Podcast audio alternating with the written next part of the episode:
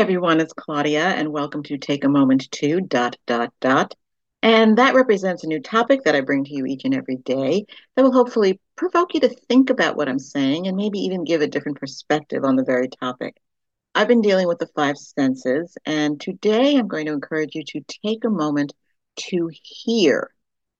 That indicates that hearing, you have to, somebody else has to be speaking to be able to hear, and then we react and speak back. So it's a it's a circular. It's com- it's a full conversation, and we can actually hear the Lord, and He hears us. Um, Jesus is known as the Good Shepherd, and in Scripture, in John ten twenty seven, it says, "My sheep hear my voice. I know them, and they follow me."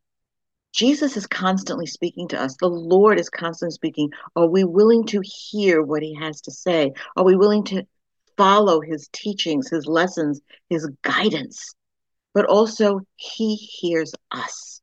In Psalm 34 17, the righteous cry out, and the Lord hears and delivers them out of all their troubles you know, God is with us every minute of every day. He's everywhere. He's within us. And He cares about us in every sense of the word. He is our provider, our protector, our savior, our healer. He's our everything. He knows what we need before we even ask or think it.